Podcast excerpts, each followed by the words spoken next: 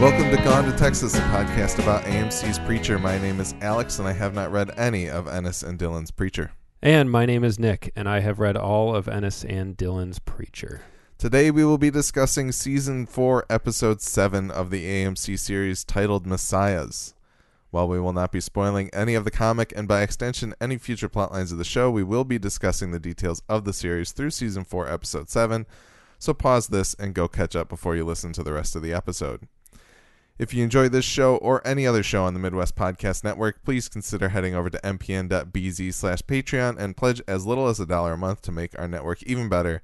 Special thanks to Jason K and Gojo who have pledged at the level of 10 plus dollars per month.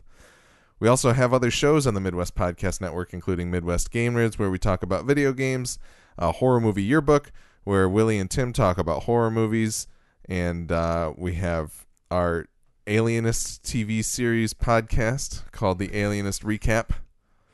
Uh, they, Against all odds. they are supposedly coming back with season two. No They're- hard release date. They're filming it right now, yes, I think. yeah. So they're they're filming the Angel of Angel of Darkness. Angel of Darkness. I was going to call it the Angel of Death. I don't know why. That would work as well. Yeah. Uh, but yes, there will be a second season of that coming that we are hoping to cover. And there's a third season of Westworld that's coming, and we have Westworld FM, and we're Gosh. also hoping to cover that as well. We are just going to be just balling out of control with all these podcasts. yeah, you know, they they just they pay it. It's so yeah, It's ludicrous. but uh, you know, there's. I mean, this one was maybe coming to an end, and we're kind of like, oh, maybe we should read some books. And uh, I this know. one We just can't stop. Once that podcast bug bites you and one person sends feedback, you're like, we've made it. Yeah, we're like, there's people out there. They need to hear my thoughts. Yeah, exactly. But anyway, please go check those out. There's links on MidwestPodcastNetwork.com if you want to check all those shows out. Uh, but You as, should. as for this podcast, you can find more episodes of it at G2Tpodcast.com. That's the letter G, number two, letter T, podcast.com. We're also G2T Podcast on Twitter. And you can send feedback to G2Tpodcast at gmail.com to tell us what you think of our podcast and share your thoughts on AMC's Preacher so we can read them on our show. Send us corrections, observations, anything regarding Preacher or our podcast, much like our friend did. His name is Tristan. Yes. You might know him because he was Cassidy's father in this season of Preacher, as we previously discussed. Uh, so we had tweeted him wondering if he could fill a little more context in about uh, where they shot the fake Ireland. Uh, yeah, I just as like a a one off joke slash question during that episode. yeah, I uh, excuse me. I uh, just kind of said I was really curious where in Australia they dressed up to look like Ireland because it was all I could think while watching that scene. I was like, man, where in Australia is this? yeah. So, so I texted you jokingly saying maybe he could maybe answer he could answer it, and my he question. certainly did. So here, let's get right into it. He said, "Hey guys, hoping this email address is right. Clearly it was because it made it to us." He said, "We filmed my three scenes at technically three locations, but the exterior miners' cottage and Desaad mansion were both at Mintaro Mansion, which is like a an Australian. Uh, oh, cool. uh, it's a so he linked It was like to- on those grounds. Yes, That's awesome. Yeah, so so he uh, he linked us to this this article from theage.com.au. Life goes on for Mansion of Dreams and Heartbreak. Uh, but basically, it's a 19th century Italianate mansion standing in dereliction out Romsey Way, and uh, it, it- you can Google Google it on on Google, and you'll find the location of it. It's right outside of like Victoria. What's it called again? It's called the Mintaro Mintaro Mansion. Huh. Um, so that's very cool and awesome. But he, uh, so he said here, it's a storied Italian heritage listed fixer upper way out in the sticks. Uh, and apparently he was, which I didn't realize, he was also part of the the sex party at the Desaad Mansion. Oh, was he really? somewhere, Yeah. Oh, so that's awesome. he's got three scenes. Two of them have already aired. One of which was Cassidy's father, and Okay. the second of which was the Desaad sex party. Okay. So there's a third mystery one, but That's awesome. I'm gonna keep going. Um, the sex party crowd had to robe up around my Cassidy family kids, and we shot overlapping shoots with both scenes. Oh, I'm sorry. So he wasn't in the in the. I, he said he filmed. We filmed my three scenes at. So maybe there's two other scenes. Well, I mean, a, sure. a scene is not necessarily like like he had a a scene in the house before Cassidy left, and then there was a scene of the family while he was watching them. Right. Yeah. So those are two different scenes. Yeah, that's true. So either way, w- w- maybe he'll clarify, but more Sure. more on that in a second. That would be smart though for them to use the same talent if they're there Yeah. as just a masked party goer. Yeah. Um, we shot over- overlapping scenes with both scenes, and he said, As I waited at base unit drinking craft services coffee and reading Amusing Ourselves to Death, which I don't know what that is. Let's Google it real quick. Quick side note. Should have done this research before. Uh, it's a book by Neil Postman. Public Discourse in the Age of Show Business. Interesting. Interesting. Anyway. Some light Uh, reading. He said, I spied a magnificent Dalmatian gentleman stepping across the scrubby driveway of Airsats of the Airsats Desaad mansion, or more accurately, a gentleman in a Dalmatian gimp suit. Oh my god. His dog head held alike to a knight's helm after a successful joust or battle. And, uh, and seeing dog slash god slash Mark Harelik as a fan of the show was akin to opening your wardrobe to grab a light jacket only to glimpse Aslan. It was dope. it's so good. Beautifully I written. can picture it Oh, absolutely. so vividly. absolutely. Wow. Uh, it, that's incredible. Uh, he went on to say the Cassidy fam cottage interior was at the Werribee Mansion Colonial Cottage, and we were all hot as balls. Nothing Yeah. like two layers of tweed on a 35 degree day with a quote real charcoal gas fire grill or gas fire uh, to constantly poke at for two hours to make you question your love of a favorite show and think bejesus Joe is a funny fucker par excellence and a trooper. We were inspired. I again is a huge fan of the show and comic slash graphic novel. Choose your poison already. It was a redon- it was ridiculously surreal to be as close to front and center as an amateur actor like myself could ever hope for. Uh, and he said, once the app airs, I can update my third scene. And apologies for not sending my email sooner, making it and making it quote unquote more simpler. Keep up the great and entertaining work. I giggle a lot listening on my way to work. That is awesome. Wait, by work, do you mean to the set of Preacher? if so, I'm Did gonna, you tell Mark Harelik shit. about our podcast? is what we want to know. Just kidding.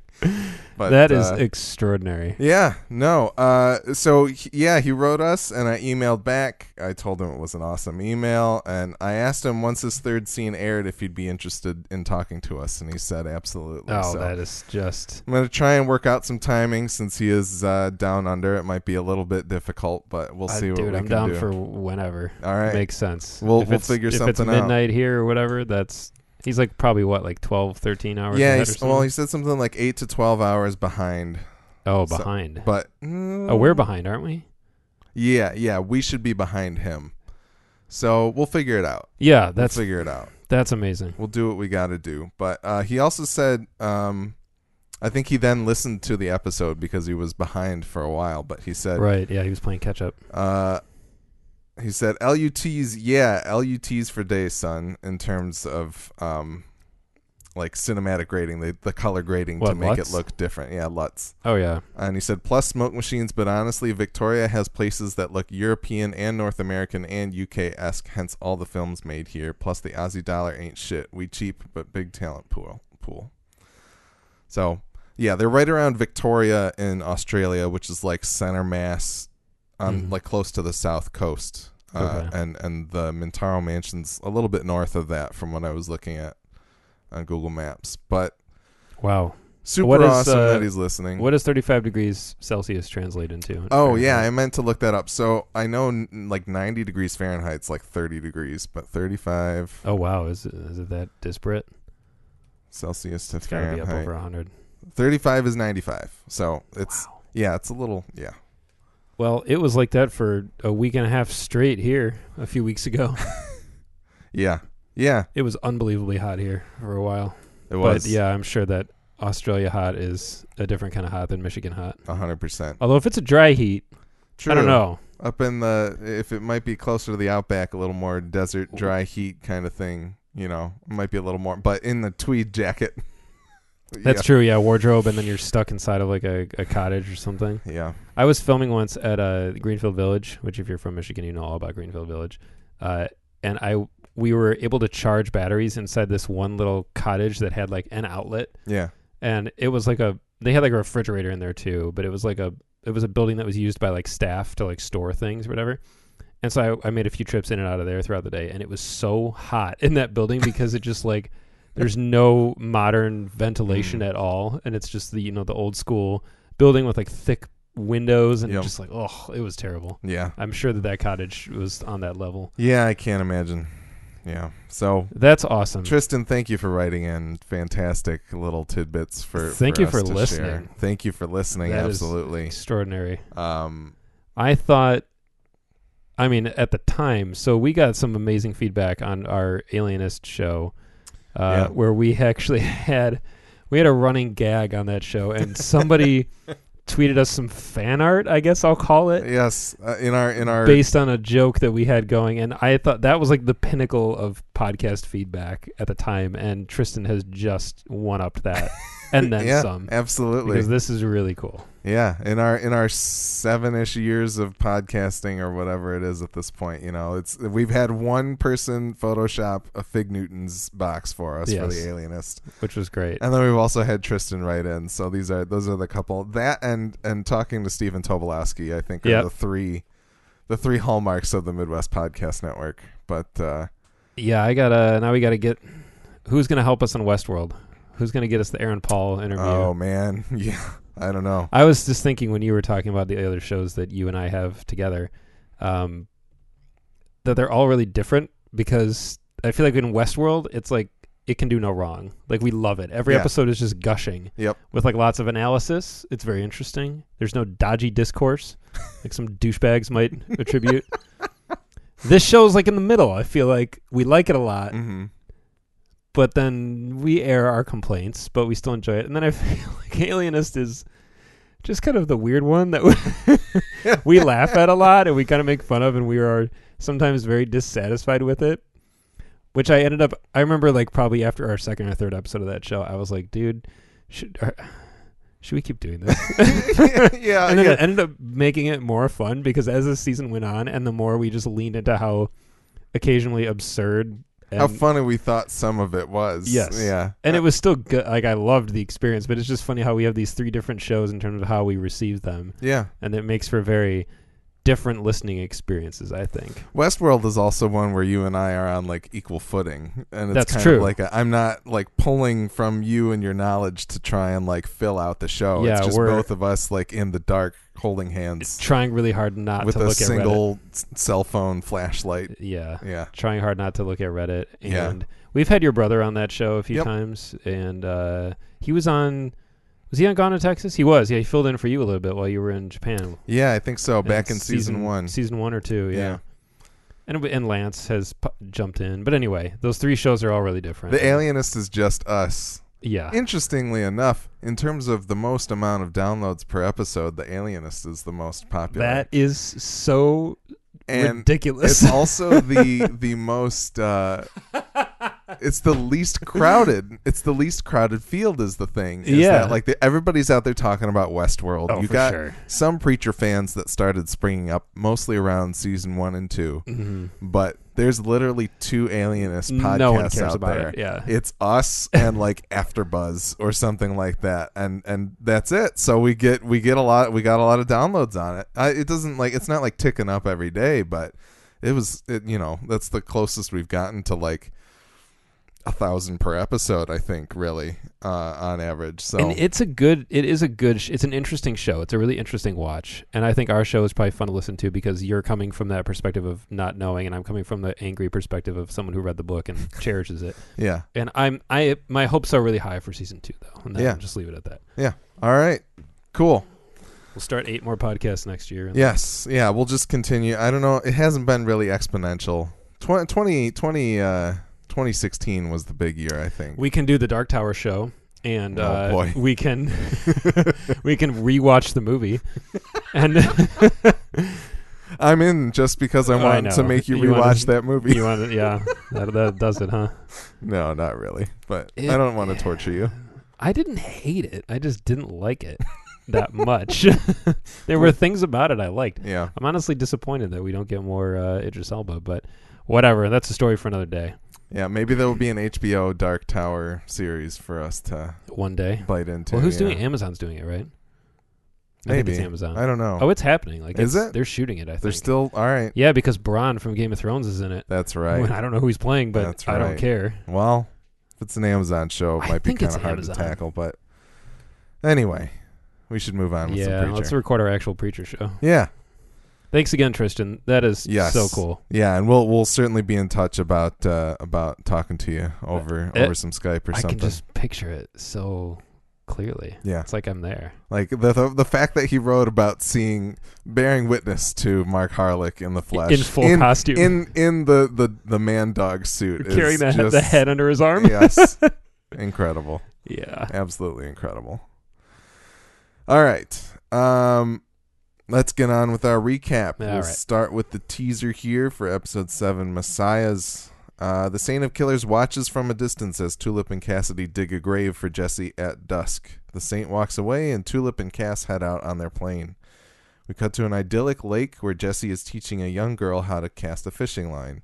A familiar angelic face walks up in the form of Fiore and he lets Jesse know that he's dead. Fiore walks Jesse through what Jesse assumes is heaven to get to a lonely golden door behind which God's throne sits. Fiore reveals that without God, there's no one left to run heaven. Jesus is doing his best, but they want Jesse to take his place.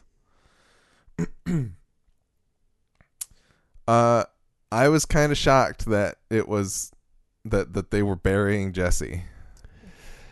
Yes. I was not expecting that. Me too. and and it certainly fills in a little context of we were talking about how the the opening scene of uh, of the season there's certainly that that Tulip and Cassidy wouldn't be as sweet and intimate with each other if they knew Jesse was still alive Yeah. and that seems to be their definitive proof is the fact that they buried his body in the outback you know Well, So- in the in the book, they're like, they're like, oh, there's no way he survived. they just kind of They keep flying, yeah and they make their escape, and they're like, oh, he has to be dead. Like they're like for sure, because who would survive that? yeah And so you don't get that burial moment. I was surprised to see that too, and honestly, I was like, I didn't need that. yeah yeah especially with the saint just kind of standing there and then he's like all right It's actually really disappointing against what happens in the book with like his his body, but we'll we'll see what happens because we'll see Who what knows? happens. Yeah. Um, I was very happy to see Fiore back. yeah.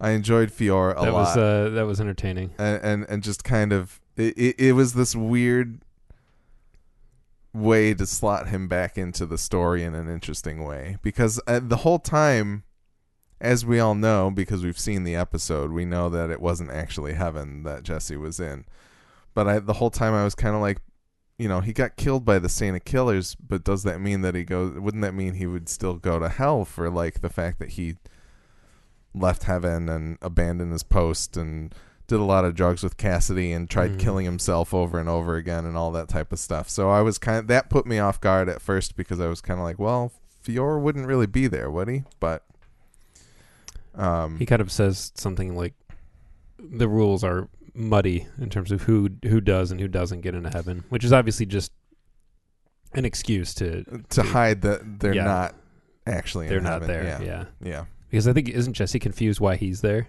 yeah, yeah. That like, comes a little bit later, Why but am I in yeah, heaven? Yeah. yeah. So It was a very odd an odd sequence, but it was cool. I really loved just the deadpan.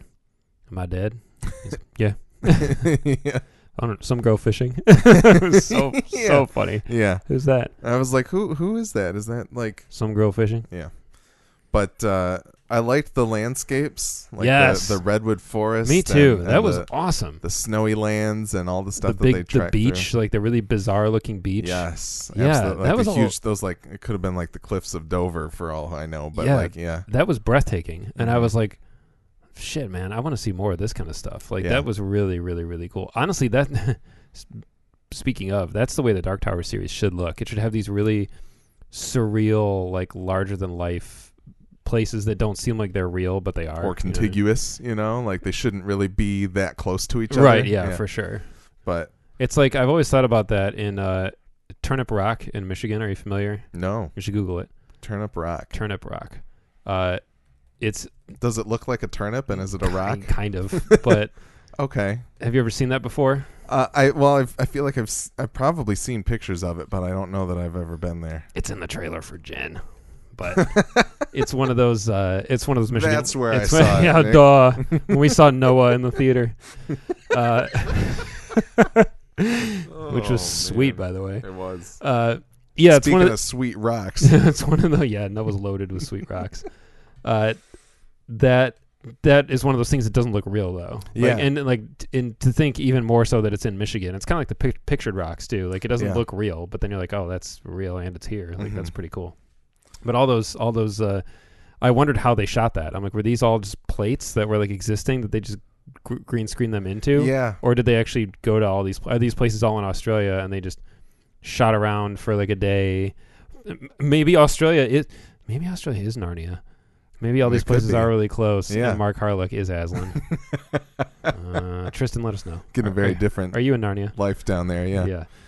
Uh, but yeah, that that was a really really awesome sequence. I, I Absolutely. loved the door too that like Yeah. entered God's throne room basically. hmm Yeah, that was that was cool, and like the like the universe yes, in the, through the ceiling, absolutely, which is all just really looked amazing. way cooler than than the fucking devil's Absolutely. shitty fiery floor, Absolutely. LCD panel. Floor. Yeah, flooring. that was terrible. And hopefully that was by design. They're like, oh, the devil has bad taste. yeah. Um, what did you think of like the angels? Like that that appear? I know we've talked about the appearance of angels before, but like this idea of this really like Roman type armor angel Yeah, force. that's that tracks. Okay. I think I noticed that a, f- a few of them had the same haircut as the one that Cassidy is chilling with, which is good because Yeah. that's kind of the look they all have in the books. That's cool. They look weirder in the books. Like they all have like eyes that don't have like irises and pupils. They're kind of like just straight white, and they have this like strange like black like eyeliner, Hmm. which is really cool looking. And I kind of wish they all looked like that too because it doesn't make them look. They don't look cuddly. Yeah. They don't look comforting. Like if one of them came down, you wouldn't be like, "Oh my god, an angel, awesome!" Like, how, Yeah. how can you help? But they're kind of intense looking, but they're supposed to be like the warrior ones, like they're the archangels, so they should look kind of badass. Yeah. So I, I was kind of hoping that they would have some of those elements, but we already saw from the one that Cassidy is is hanging with earlier that he doesn't have those features. He has the haircut, which is cool, but yeah. um, it would be. It's things like that where I, I again I just don't get. it. I'm like, why not? Why not just do it? Why not go Why all the way? Make them look scary and weird, Yeah. Yeah. I but don't know. it doesn't really matter. I it, it was interesting to me. I th- I wondered what the like um in terms of like the time period of their garb, whether that was like a distinct choice Oh, to be of of that like Roman design.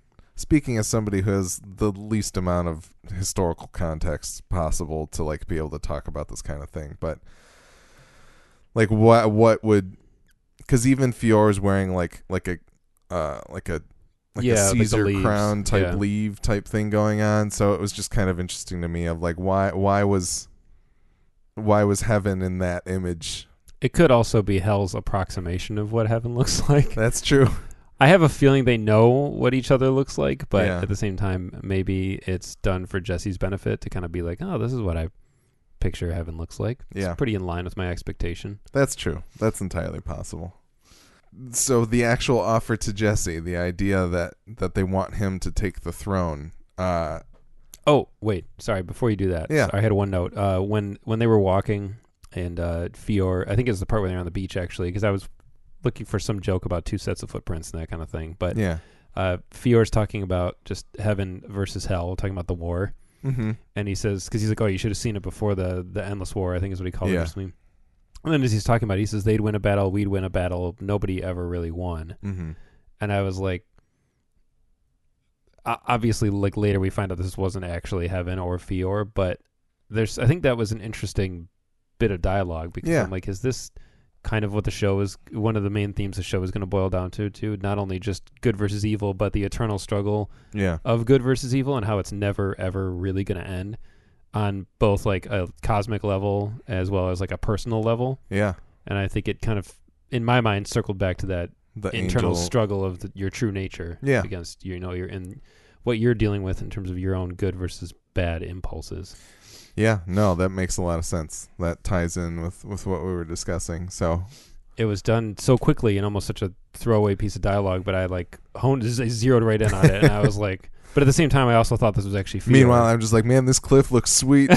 no, I was thinking that too. And uh, yeah, in my in the front of my brain, yeah, I was like, "Ah, fucking look at that cliff. I wonder why that water's probably so warm. in the back of my mind, I'm like, there's more going on here. It's good. It's good. Uh, but yeah, the the offer to Jesse, and obviously that's going to be uh, loaded throughout this episode a little bit, but Yeah. Uh, clearly not a not a book concept. no, Um, no, this never happens. this is this is completely uncharted territory. that's and that's interesting because I I was texting you as I was watching it a little bit, and I had se- I watched the whole teaser, and I I texted you. I was like, this is interesting Yeah. because I got the indication that maybe it was veering from hmm Well, based on what we said last week. Yeah. Yes, and, and also kind of the, uh, you know, it it just, I don't know. I, it's something where because I had kind of posited the question of like, what if Jesus is meant to be the the Messiah or something like that, or take take command of heaven uh, as well, and the idea that like. In the grand scheme of things, this wasn't heaven, but it was a real offer, as we find out later in the episode. Yeah. Somehow, I don't know how that how hell is authorized to make that offer. It it sounds like it's part of God's plan, you know, like God, God put Jesse in hell to kind of, I don't know, I, I'm Next kind of we'll steering us way into the weeds right now for something that will probably be answered in like ten minutes in the next episode. But welcome to Gone to Texas, a Yeah. podcast about AMC's Preacher. Um, but no, I mean, I don't know. Wait, are we are we doing an episode of Gone to Texas? Is this, is this an episode of Gone to Texas? we can we can come back to it more later as we get a little, little bit more context on it. So, uh, let's move on to Act One. Tulip and Cassidy make their way back to Tulip's car via plane. At night, they pull to the side of the road, and Tulip finally reads Jesse's letter. Tulip sheds tears and leaves the car to head into a nearby church. Cassidy heads to a nearby house to mess with the man who lives there and eat his chickens. Meanwhile, Tulip trashes the church, attempting to catch God's attention. With no response from God, she lights Jesse's letter on fire and leaves it on the church floor, causing the whole church to burn. As she returns to her car, she tells Cassidy she knows how to get God's attention. Back at Masada, Incognito Featherstone brews coffee for Hoover 2, Hitler, and Jesus, and when she remarks at the lack of drink for the Allfather, Hoover 2 gets a little defensive. Meanwhile, back in the outback, Herr Starr crawls after the dingo who ripped his genitals off. He gives up and turns over as someone, presumably God, walks up to him. Uh, so Tulip and Cassidy, we finally get the reading of the letter. Yep. I'm shocked that we still don't get to know what the letter said. Yeah. Do you get any indication of it? There was like a brief moment where she finishes the letter and Cassidy says, and, like, tries to say something. He says, "My dear, you think maybe it," and then she gets up and walks out. hmm I I have no idea what it says, and I don't know if we'll find out. Uh, I don't. I don't know. I kind of don't know if I want to find out. I kind of like. Not I like kind of how it stands right now. I love. I've loved the two letter reading scenes. I loved the one in the diner with Cassidy reading it. yeah, I actually think I like that one even more because watching her react to him reading it was just amazing. yeah. Uh, but I'm glad that at least that's over with now. Well, the interesting thing to me is that like there was the kind of dream version of it that she has when she's in the hospital at the Grail. Yeah. uh, uh, which initially raised the question of like, do you really think that's what the letter said? And clearly, we find out that she hadn't read the letter, so there's no way that it is. And I think that's what she was afraid of. it's what, yeah, exactly. And so we're kind of left in this like. The other thing is, we get a little more context when Jesse gets into the plane. He knows that she hasn't read the letter by the fact that she She's still is angry. angry with That's him, true. right? That's true. and he's he he he know and that that tells him to tell Cassidy you need to have her read the letter. So it must be some sort of Apology. some grand romantic gesture that he Yeah. knows will make her forgive him, and now it's too late. yeah. Is kind of my read on the situation. Yeah. Yeah. I don't know. I guess we'll see. I, I have a feeling they're probably gonna like I think that because the letter said something emotional too, like that, that made her sad and not angry, is what's spurring the next course of action for her. Hmm. Is like she's pissed at God for killing Jesse, so Well, that's true. She wants to get revenge on God. Yeah. Yeah. That makes sense. Uh Cassidy kind of screwing with the guy a little bit. Super creepy scene. Absolutely. Yeah, really effective. And I, I think was it last episode when you said you feel like right now you've got the kind of the shit or get off the pot moment of whether Cassidy will be more comic book or not. Yeah, And now it feels like that's still don't know. Yeah, so we're still sitting on the pot. It'll be episode ten of this season when I make my decision. but I felt like this was creepy enough to make me kind of be like, why? I don't know. Well, I think see again, it feels like we're at that moment where these characters were ready to to turn the page, and now they're backsliding into Yeah. who they were before. Tulip is being pushed back into like extreme violence, and Cassidy is being pushed back into like drugs and like just using people and discarding them like they don't matter. yeah, And I think these characters, with when they were reunited with Jesse, it felt like they kind of had the, the opportunity to move on. And Jess or Cassidy was saying trying to do the right thing, and Tulip is has this heart to heart and little road trip with Jesus, and like they kind of have these moments of like let's let's try to do better. And now the person, the glue, sort of Hmm. is gone, and now I think that they're just kind of backsliding interesting. Yeah, into who they were before. yeah, yeah. yeah. It, it felt more like season one Cassidy. Well, and walking out of it, I was kind of like, it's still ambiguous of like, did he kill the dude or not? I have to imagine that he probably did, but in the end, It end, feels like he did. It feels like when he says to him, "I came to eat your chickens," he's telling him like that was the intention. uh, but now, but now there's a eat you. person here, and that seems better. Hmm. Interesting. That's kind of how I took it, and I was like, "Oh, no. poor guy." He's like, I was gonna eat the chickens, but then someone actually answered the door, and you were home. kind of, Yeah. yeah, exactly. Yeah, it was. I I just felt bummed out. This poor guy, just Yeah. living out here. His his wife is dead. Being super kind, inviting Yeah. a stranger into his home, to give him and- some gas, yeah, yeah, some petrol. yeah, and then he wipes his his dirty boots On the with- missus. with, with Yeah. the missus uh, chair drapery, Whatever. whatever it Whatever, is. yeah, you if it's know. a towel or not. I chair don't know. drapery. You guys registered for chair drapery. Good old for your wedding, right? Australian chair dra- drapery. Um,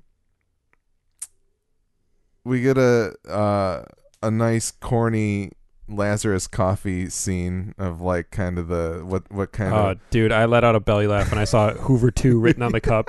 I like actually laughed out loud. yeah I I laughed later on when Jesus was like thanks Hoover too Yeah, yeah, like for it's sure. like literally everybody just accepts the fact that he has a numeral in his name yeah, and he doesn't even have his own name. He has someone else's name, and he's just, He an- just took the it. other one. Yeah. Yeah. very good um Bless you, Hoover 2 is what he says because I took a note. I wrote it down. I thought it was so funny. yeah yep Hoover 2. beautiful Yeah. Pour one out for Hoover 2. yeah we'll get to that Oh, spoilers. Huh? uh Shit. Yeah. Um Herr Starr. This is the one shot of Herr Starr we get in this episode, which Yeah. felt super weird to me. Oh, man. I didn't think they were going to do what I think they're going to do. And I'm but ex- they're gonna do it. I'm excited that it seems like they might do something that I didn't think they would do. Based on Is this an episode of I didn't think they were gonna do what I thought they were gonna do, Uh, but they're uh, gonna do uh, what I didn't think they were gonna do? I think it might be. What's the theme for that? yeah, I do do do. do. the shot.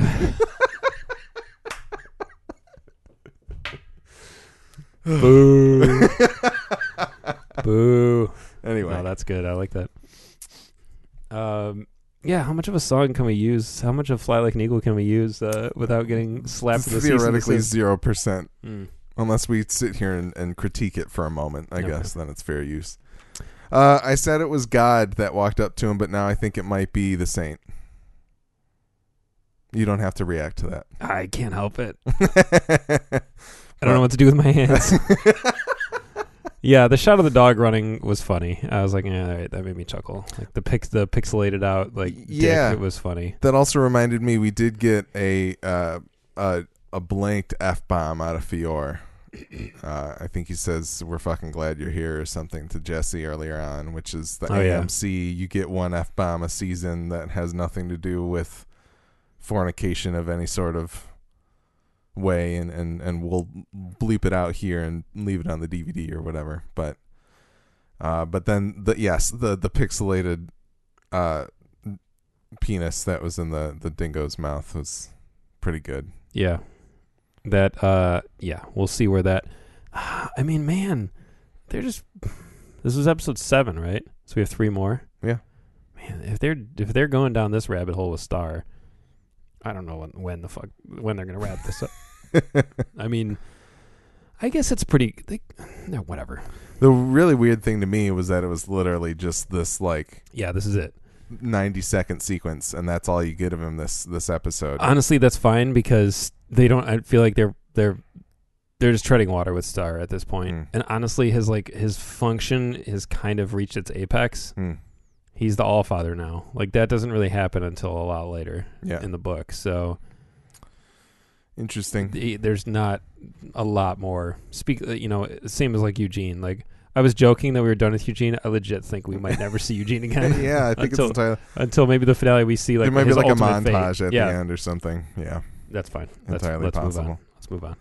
Uh, the one other thing I did want to say that the church that Tulip trashes is it, it, it it's been a while since I watched season one, but it felt very similar in nature to the one that was in Annville, at least on The church? yeah, Yeah, on the oh, for interior, sure. yeah. Yeah, I agree. And I wondered how intentional that might be, at least. But all right, Act Two on It's Morning America. The news correspondent talks about how he wants to talk about the real news, the nuclear exchange between Australia and New Zealand, but the hosts brush, brush him off and head to a commercial break. That was so funny. It was very funny. I looked at some of the headlines on the scroll bar. Oh yeah. it was good. There was something about how uh, there was another budget setback for the Tom Cruise memorial or something like that. So they did they did bring it into the fourth season, which is good. I'm glad they could touch on that every every Yeah. little bit. That was the funniest thing that I could remember, but unfortunately I didn't pause and write them down this time. That's good. Uh, in heaven, Jesse contemplates taking a seat at God's chair, and as he touches it, he gets a brief flash of what his rule would look like, but ultimately he decides not to take the throne. He believes it would be a sin and calls everyone in heaven traitors. Tulip and Cassidy are back in the States, Williamsburg and New York specifically. They're there to see Danny, who supposedly has something or someone that they want. Danny tells Tulip that she knows what she wants, uh, or that Tulip knows what Danny wants.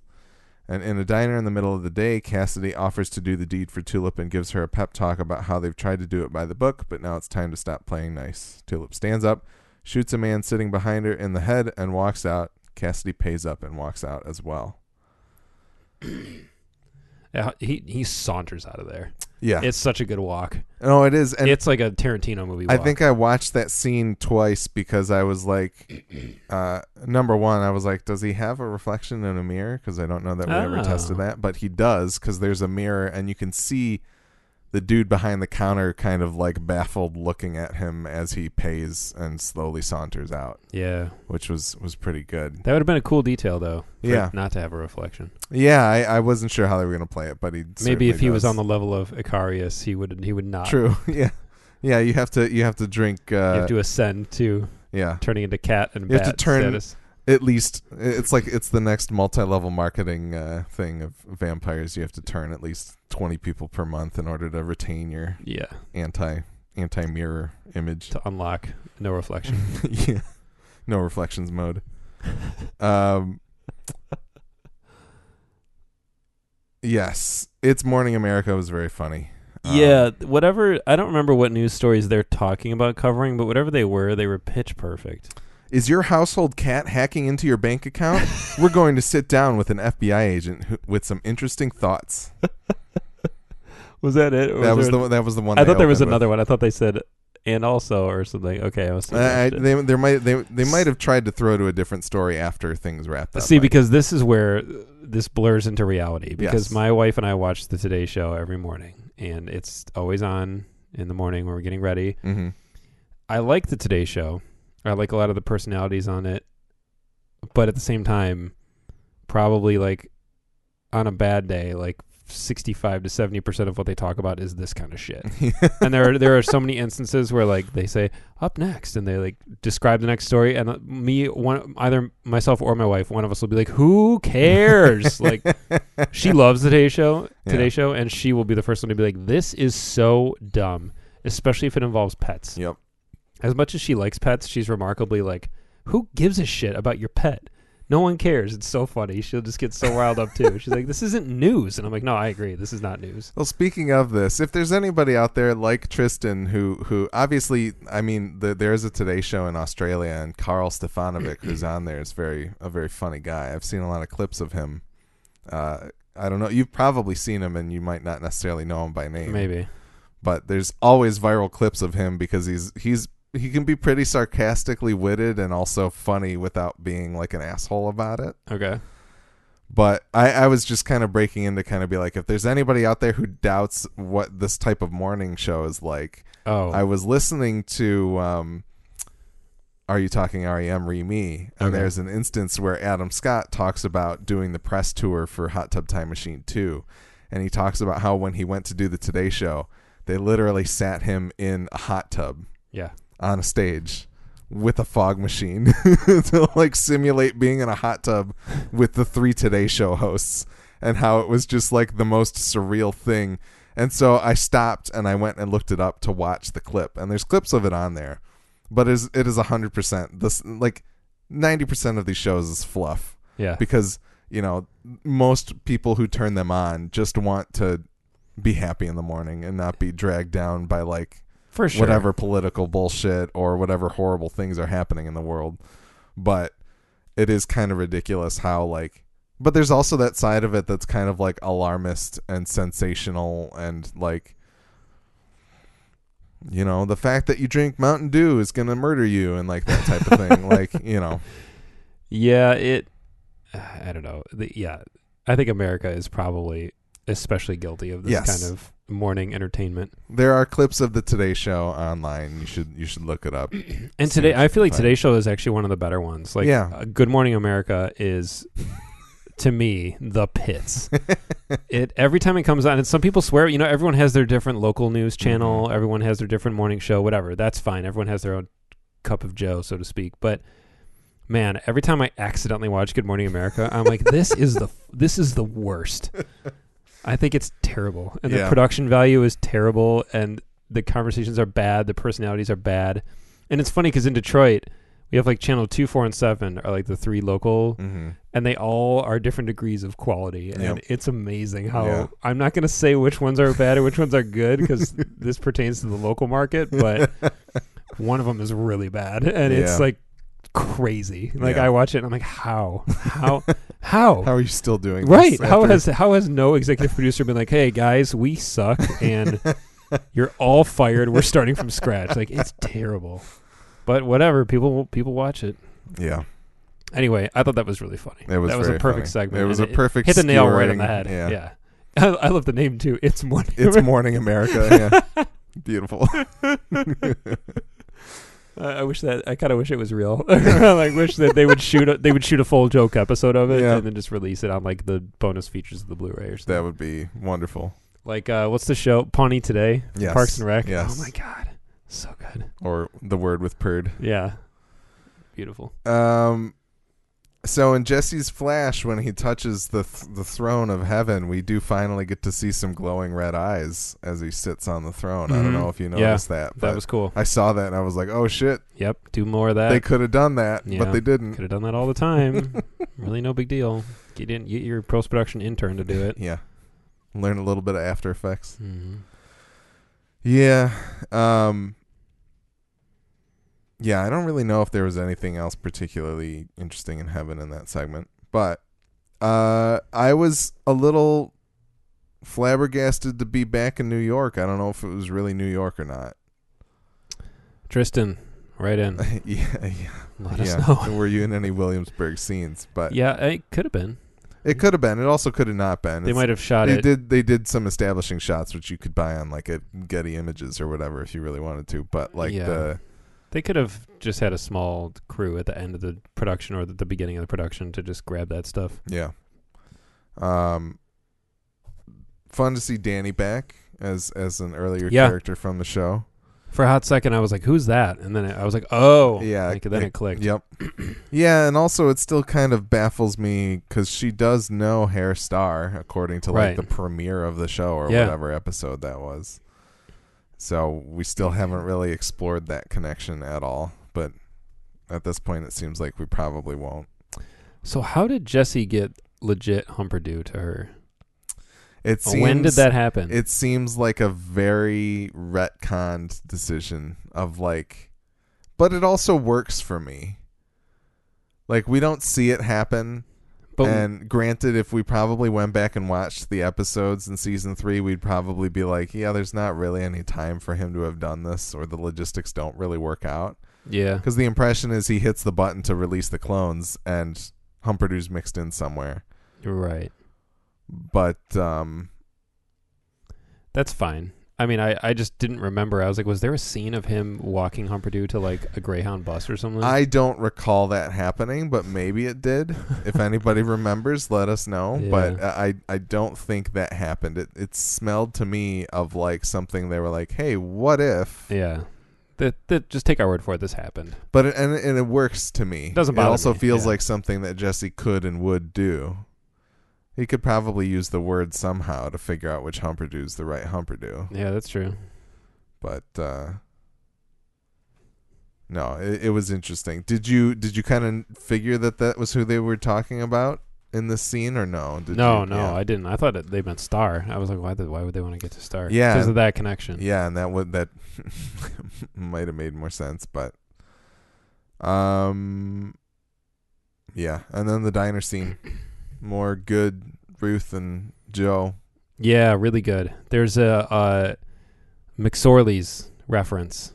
Yes. That's yeah, he talks about going to see the boys at McSorley's. Oh man, that's one of my favorite pieces of Cassidy's origin, Mhm. and we'll we won't see it. I'm, I guarantee this is all that we'll get of it. Yeah. But it's so beautiful in the comics. It is just fantastic. And whenever you do read it and you get to that, I'm, I guarantee you're gonna text me and be like, "You're right. This is amazing." McSorley's is awesome. yeah, Yeah. that was No, a really cool reference. Did he mention McSorley's with like um Owney Madden and Babe Ruth or no? I don't When he was think talking so. to Yeah. because I, I- think it would have jumped out. At I me. thought it yeah, I would think it would have too, but Speaking of Cassidy's origin, who is Seamus? yes. Yeah, that was a question that popped up in the Discord, I this think. is an episode of Who is Seamus? we need to know who the hell Seamus is. Who does he call? Uh oh. Nick Nick just had a thought. I think a light bulb literally went on over my head. I'm gonna leave it. Ah, I'm gonna let all it lie. Seamus could still come into play. Yes. All right, good to know. Um, That was really over the top. I realized my eyes got really wide, and I went with my beer can and set it down. Like, hold on, I need to sit down. I already, I'm already sitting down. um, but yeah, that was a really sad moment of him kind of being like, maybe I should go pop down to McSorley's and see the boys. And then he's like, oh, but they were 20 then, so they'd probably be dead now. Yeah. But you Yep. know, typical vampire fare. Mm, Yeah. Poor vampires. Um, Not really. yeah, yeah. Act yeah. three, Another great scene between the two of them. absolutely. Yeah, and just Tulip's cold and calculated assassination.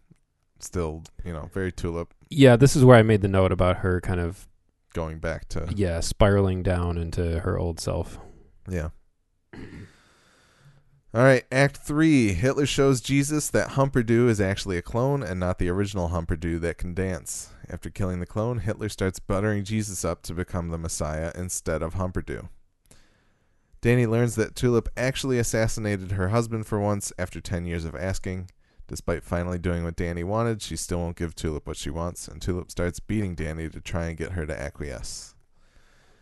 In heaven, Fiore and Jesse talk about why God would bother putting Jesse in heaven after all the terrible things he's done. Fiore tries to play this down, but gets thwarted as Jesse realizes he's actually in hell with a projector in a cell. Dr. Seuss. Little Dr. Seuss. Hell in a. Cell. Yeah. When mankind threw Undertaker threw mankind off. Hell in a Cell. Um, yeah, so we get Jesus. Uh, Hitler's buttering Jesus up a little bit to to be that Messiah, and uh, Hitler, the shrewd negotiator. I Yeah. we're learning that.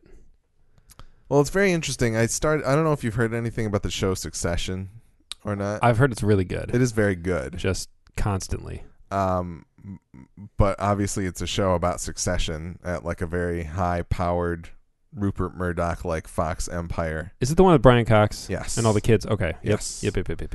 yep. Um, and Sarah Snook of Predestination fame. Right. Yes, a film that, That we reviewed. immense fame. Yes.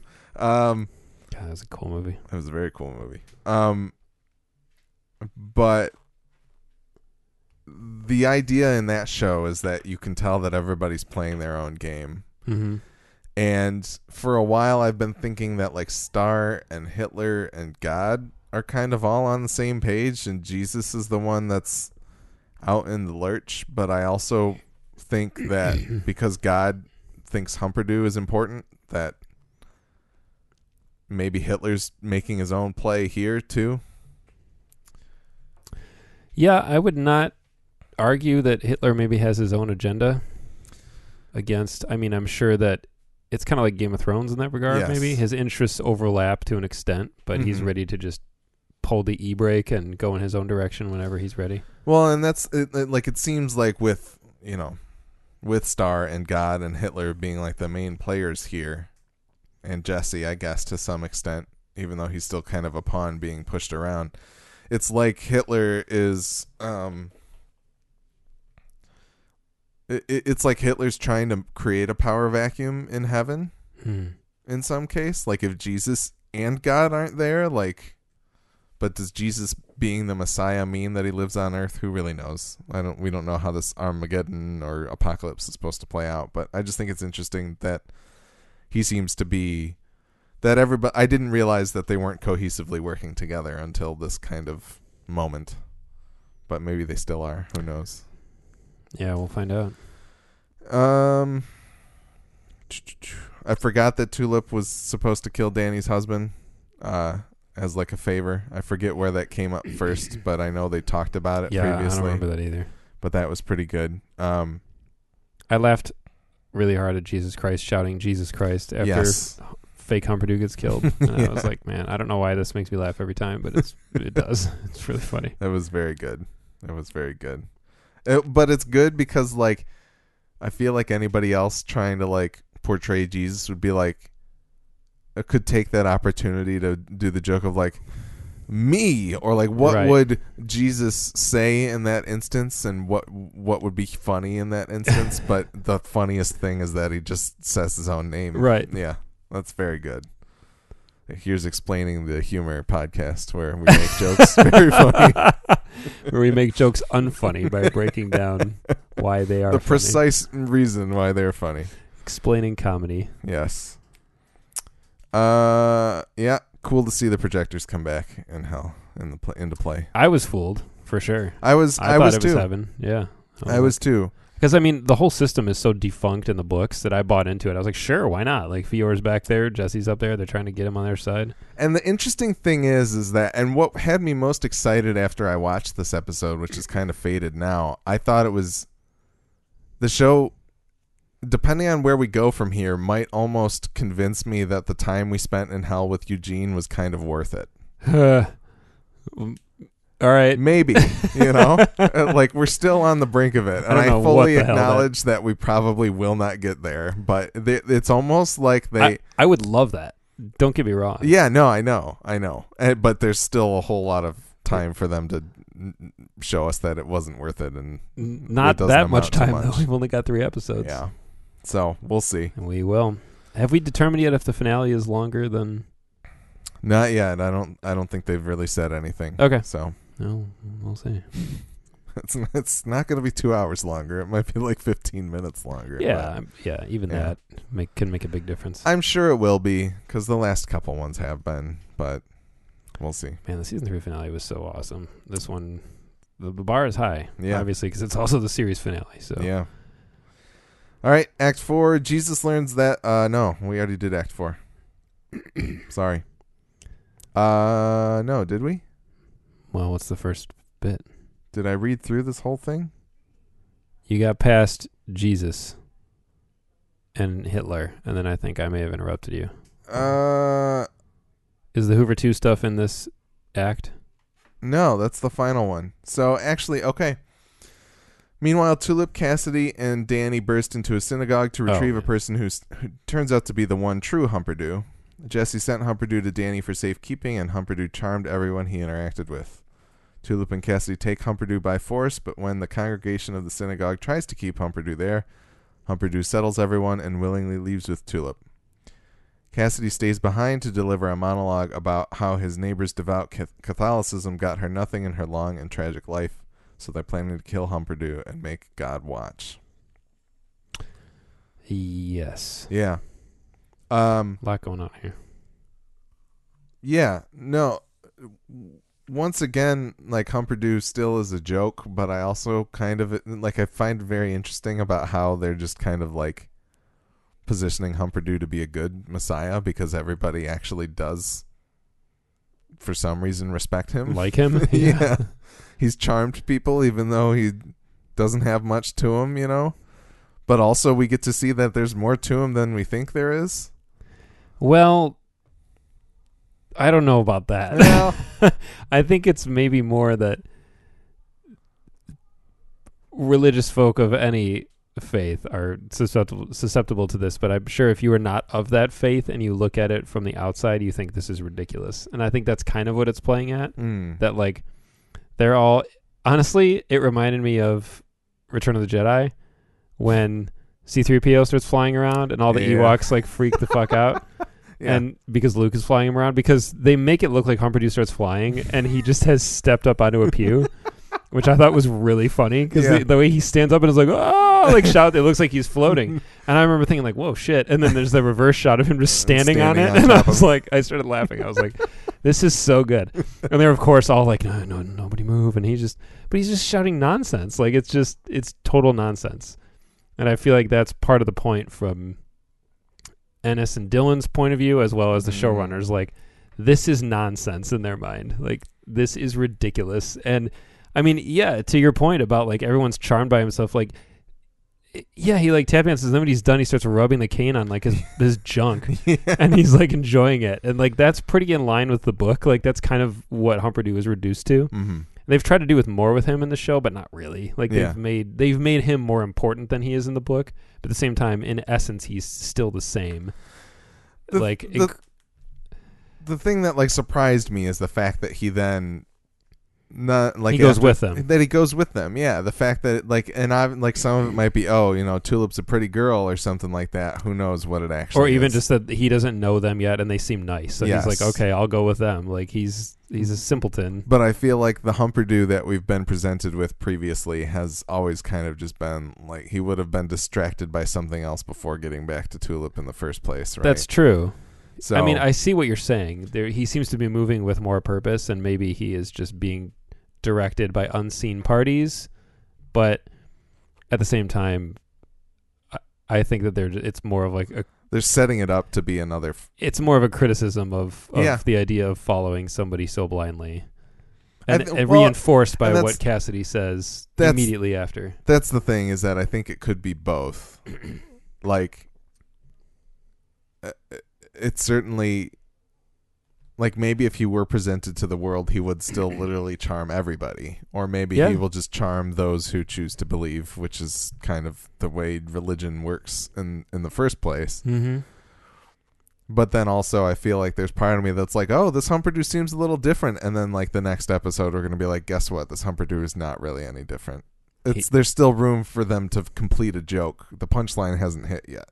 Yeah, Right. and and maybe you're right. Maybe there is more at Humperdoo. We just don't see it because we're in the same position as Jesse and Tulip and Cassidy, where Yeah. even like when Tulip's in the car with Jesus, she's like Humperdoo, Yeah. and she doesn't have the heart to tell him the way Humperdoo really is. yeah. But maybe there is more, and we just don't see it yet Yeah. because we we're blind and we have not yet been enlightened. Yeah. Yeah, maybe. Yeah. Um Joe Gilgun's monologue. Once Dude, again. that guy, give him give him stuff, give him awards, Give him everything. give him every, give him whatever he wants. yeah. He's so good. Yeah. That guy is ridiculously talented. The only thing I'd seen him in prior to this was Lockout. Yeah.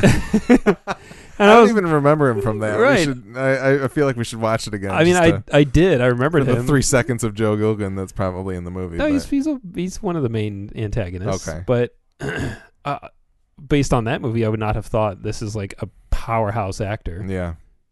This goes to show you, man. There's how many people are are out there that just don't have the opportunities. Actually, oh man, who was it? Um, shit. Somebody tweeted last night. They were like, "I'm watching." Uh, I can't believe I can remember this. They said, "I'm watching Invasion of the Body Snatchers, 1978, and uh, Donald Sutherland is the lead in that." Mm. And they were like, "It bums me out that like leading actors and actresses can't be weird looking anymore."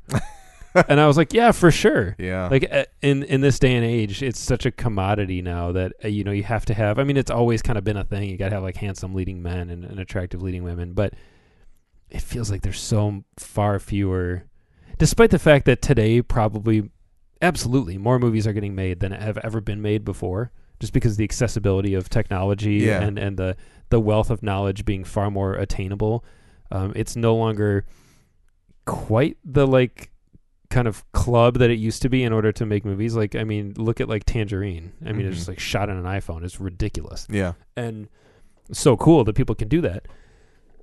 But But it feels like less of that platform where like certain actors get blessed to have this. but like our our our AAA tentpole movies, there's no like weird or offbeat or quirky people in those lead roles. It's got to be so like quadrant focused. We need to hit all of these areas and make sure this person is pleasing to everybody. Yeah, we got to have sex appeal out out the wazoo. Not that I mean I wouldn't fuck Donald Sutherland because you know who would pass up that chance? Maybe in '78. but I thought the point was really interesting, and Not that Donald Southern Sutherland was like that bad looking anyway. He's but, a yeah, weird looking yeah, guy. A little bit. Yeah, I mean, he's no Rob Redford or anything like that. He's no Kiefer. He's no Joe Gilgun. like my my point is that Joe No, Gilgun yeah. is an offbeat looking guy, but he is so charming that it makes him more appealing. But like I look at him, I'm like he's a handsome guy, and even like I mean, even our like character actors that play like villains and shit are like Ben Mendelsohn and Mads Mikkelsen are like super handsome dudes, Yeah. even though they play these like sleazy kind of offbeat characters and Yeah. uh, even like even in the rover i was like look at guy Pearce he still looks great but anyway Yeah. i thought it was an interesting tweet and i i agree with it that we don't you know and you're not going to go to a theater and see too many movies like that where Well, but the good news is the fact that Preacher's able to exist now gives Joe Gilgun something to put on a reel that for sure you know might get him something more. But yeah it's it's great that th- I guess that's my larger point is that Yeah. we're getting we're plucking these these people out that are that are auditioning and that are killer and we're like okay like give them the part like they they're amazing I think the fact that this show exists for these actors to to show off what they're able to show, you know, Ruth and Joe oh yeah and and uh, And Dominic. Dominic, you know, everybody involved gets to kind of like stretch their legs, and while like not everybody's watching this show, it at least kind of gives them, you know, the ability to kind of be like, look at what I did in this in Yeah. this instance, and and you TV know. has really become that way now, where actors can really sink their teeth into something and and and explore everything a character has to offer. yeah, That was a, f- a funny line in uh, Armchair Expert when he was interviewing Danny McBride. Hmm. He was talking about doing a TV show or getting. He got like the he got a deal with HBO. He has Mhm. like a four show deal or something. Yeah. and he was talking about TV, and he's like, and the, uh, like the, when he was signed or whatever. It must have been just before. I mean, it was like TV was on the rise for sure. I still attribute a lot of it to like Lost. Like Mm. 2004 was like really when we saw this explosion of of what TV could do, and and if people were willing to sink money like that into shows like that. Yeah, and I But think, he was like- I think Breaking Bad too, to some extent, Yeah. is kind of like the And he's like, but he was describing, he's like, this is before TV was cool. He's like, now TV is cool. Everyone wants to be in TV shows Yeah. because it's cool. And yeah, as an actor, you could you could do so much more hmm if if it to get to develop a character. yeah if it lives to to fruition where you can ha- spend all that time. If your show gets canceled immediately after like six episodes, and you're like, well, that's too bad. You didn't even have time to do it. But yeah, it's even. I mean, Joe Gilgun was amazing from the first scene. yeah, But yeah, he has really taken this character and this performance into some incredible places, and I'm just like all for it because there, there's no, I don't think there's anybody that exists that could have played this role better than him, yeah, and it's just phenomenal to see that. absolutely. I agree. I agree. Um, I also think that that speech kind of gives a little bit of insight into like we you talk about people's true nature and things like that. This idea that like Cassidy presents this situation where this woman stayed true to herself or stayed true to God or whatever for her whole life and yet it it got her nothing. You know, the idea that you're going to put your faith into these things that in return might not necessarily get you anything. Uh, you know, certainly that's Cassidy's station on, on this whole situation. Who knows if she died and went to heaven after that, or if she would have died and gone to hell if she hadn't have, you know, lived such a tragic life or whatever it is. But I think that's at least another like core tenet of what the show might come down to, especially from the Ennis and, and Dillon perspective of like, you know, as you said, the congregation in the first place is a bit of a portrayal of how ridiculous it is that we put our faith into things that we see it one way, but from the other side we see that Humperdoo standing on a on a on a pew. Mm. Like you spend your life living to this code that eventually gets you nothing. I think I think it, it it seems like it could come into play a little more, or at least might have been at the center of Cassidy's character anyway. And I think Cassidy's definition of nothing is probably different from what that woman thought. True. Like she probably had no regrets about living her life that way. It's not like you're you're going to be handed a, a prize, you know, like on Earth, something tangible to be like, "Hey, great job! You've been in this club for 80 years. Have this." Like Yeah. that's not that's not why. Clearly, her faith got her through that tragic life. exactly. right? Yeah. I mean, faith is obviously an incredibly complex thing, and, and people are. Uh, it affects everybody differently, and you adhere to it or don't for different reasons. Which is why it's one of like the, you know, no religion, no politics kind of thing. Yeah. at, like Yep. holidays or parties and that kind of thing. It's it's just different for Yeah. everybody. And I think while it was a great monologue, it was well written and very well performed. I was like, I don't necessarily agree with this, but I really love what's happening Yeah. but I don't really agree with most of what Preacher's got going on. But it just does it so well that I love it. Yeah. All right. And Act 5. In Pensacola, Florida, a police chief receives a long distance phone call. Turns out it's Hoover 2, who is actually Agent Nix. Nix has been working undercover to take down the Grail, and he thinks he has everything he needs, but not before Featherstone takes him out and removes her disguise. Uh, Tulip Cassidy and Humperdoo drive on the country roads, which is the final ep- uh, scene that we get of them in the episode. Uh, back in hell, Fiore explains that the offer to take God's spot in heaven is very real and that they'll get him out of hell if he accepts. Jesse's still reticent to accept the offer, so Fiore shows Jesse what happened the fateful day that Genesis escaped. God left heaven as soon as Fiore informed him and started his joyride around the U.S. and New Orleans.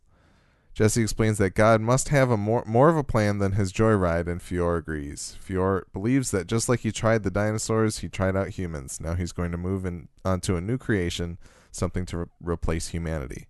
Jesse's eyes widen as he still considers taking God's throne. Um, I took the first part of this this act hook, line, and sinker.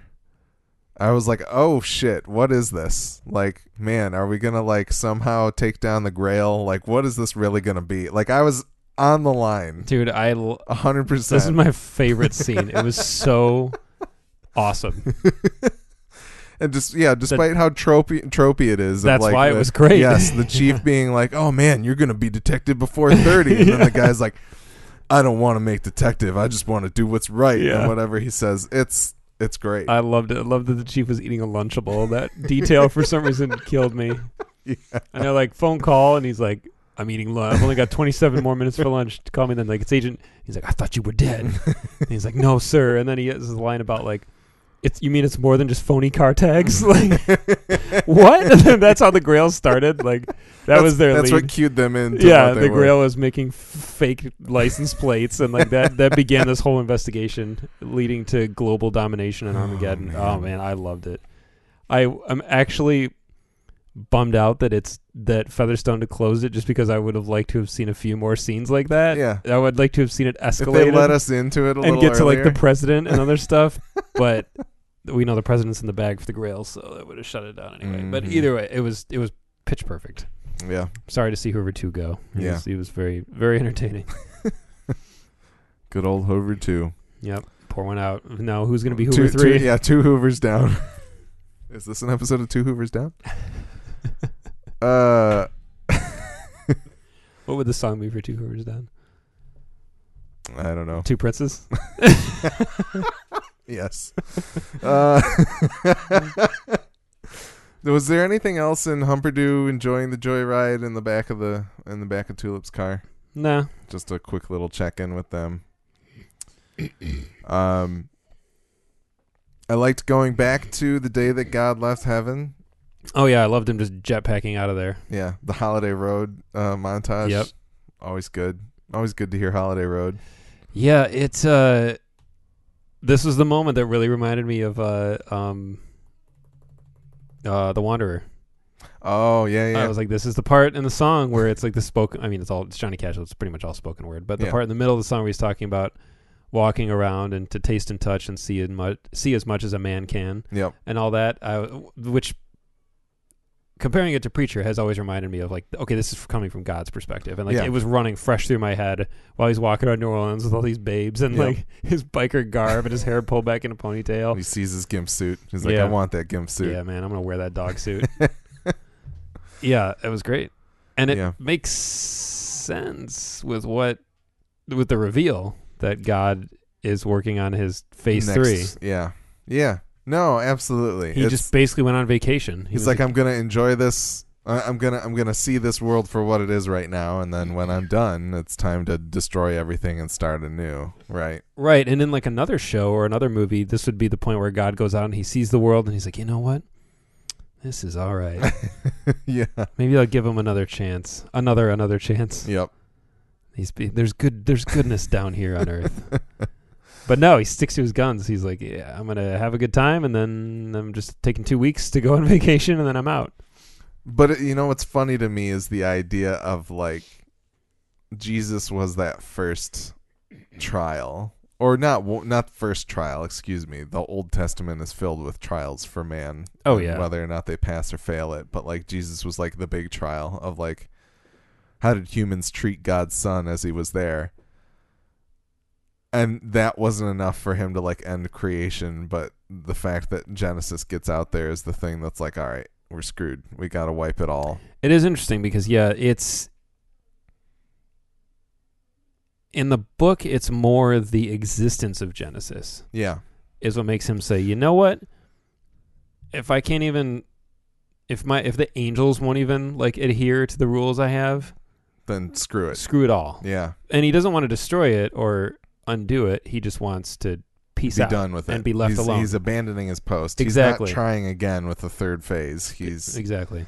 But I think this is a as much as I love the book. This is one of the few changes that I'm going to say. I think this is a really interesting direction, well, and that's the thing. and thing. I really, I'm really curious to see how it's going to play out. I think even offering Jesse the position of God, I think is a very interesting. We've been talking about how him deciding when to use the word and things like that are are him trying to apply some type of universal law and like being able to distinguish when people deserve the help or deserve the punishment or whatever it is very much like God would supposedly do as he's listening to his tape recorder of people's prayers and dismissing them You know, That was funny. yeah, that was very funny. I love the prop of just like yeah, reel to reel old, sitting. yeah. Yeah. but the like I think there's a lot of meat here and it seems to me very clearly that we are heading in a very different direction. yeah, Um I kind of like it. I don't know whether or not we will wrap back around, but with how different this adaptation has been from the get go, I think it's kind of like I'm glad to hear you say that. Because this at least kind of means that like even though we haven't reached the pinnacle of what a preacher adaptation could be, it's still could be an interesting permutation on the story, right? Yeah, I I'm genuinely interested in where it's going. I didn't expect to get it to a point with the show where you and I might be on equal footing, you know, right? like like to to the point where like you know what happens here. I feel like we're going to know by episode 9 whether or not you're aware of what's happening, right? You Yeah. know. I would agree. So we shall see. No, I thought it was a good episode. I liked it. Um despite being unexpected and, and not exactly as people heard my prediction last time. The one thing I will say that's also weird to me, I don't know why Jesse dying keeps Genesis with him in hell. Yes, that is a que- uh, my last two lingering questions have to do with Genesis. Both that and what about Genesis escaping is what prompts God to say he's out. Like what about why why is Genesis leaving the the trigger? Yeah. Yeah, That's like what I want to know. and and yeah. So does God know something more about the nature of Genesis and what it what it could ultimately mean for him? Right. Yeah, maybe. And I again, I don't think it was God's plan. I, I don't think God is aware of the deal to let Jesse into heaven. I think God nuked him so he would go to hell and be contained. So maybe this is a Hitler play. I think this is these are forces acting outside of God. Maybe it is a Hitler play. What if? So I guess if Hitler wants Jesse in heaven and Jesus as the Messiah, The thing is, I don't think you can be appointed to God. no, Call me crazy, but say in Hitler's mind, the idea is that Jesse gets into heaven and somehow God gets killed or is basically Jesse has the word, Yeah. right? The word of God as it essentially is acting, but that doesn't give him all the other abilities that God has. So I I feel like even if God is removed from the picture, it's not like the Santa Claus where someone's going to get to just be the new God. you put on the man dog gimp suit. Yeah, you sit on the throne and suddenly you have all the powers of God. I I mean, I don't know for sure, but I'm going to go out on a limb and say that's not how it works. I think God is the only God.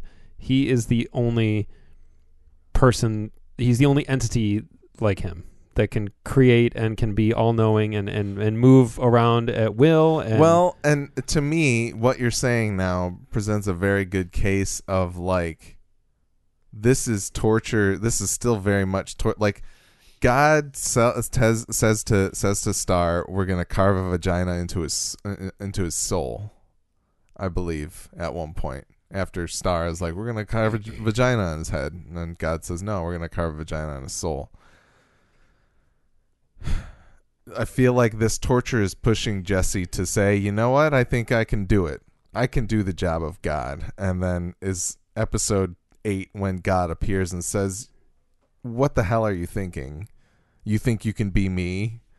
And like maybe Jesse sits on that throne ne- next episode, tries being God. Everything goes wrong in the same way that him using the word Mhm. commonly went wrong in this season and then by the end of it he's like I can't do this and then God shows up and is like see it's harder than I thought it would be leave me alone maybe. you guys are done Yeah. or whatever he's going to say so who knows I just think if Hitler's end game is to get rid of God somehow, he knows that because there won't be another God, there's there's nobody that will be that effective at stopping him from basically hell taking over. yeah Because I mean, in the same way that somebody can't be God, I don't think that Hitler can be the Hitler's devil. truly the devil yeah He can't.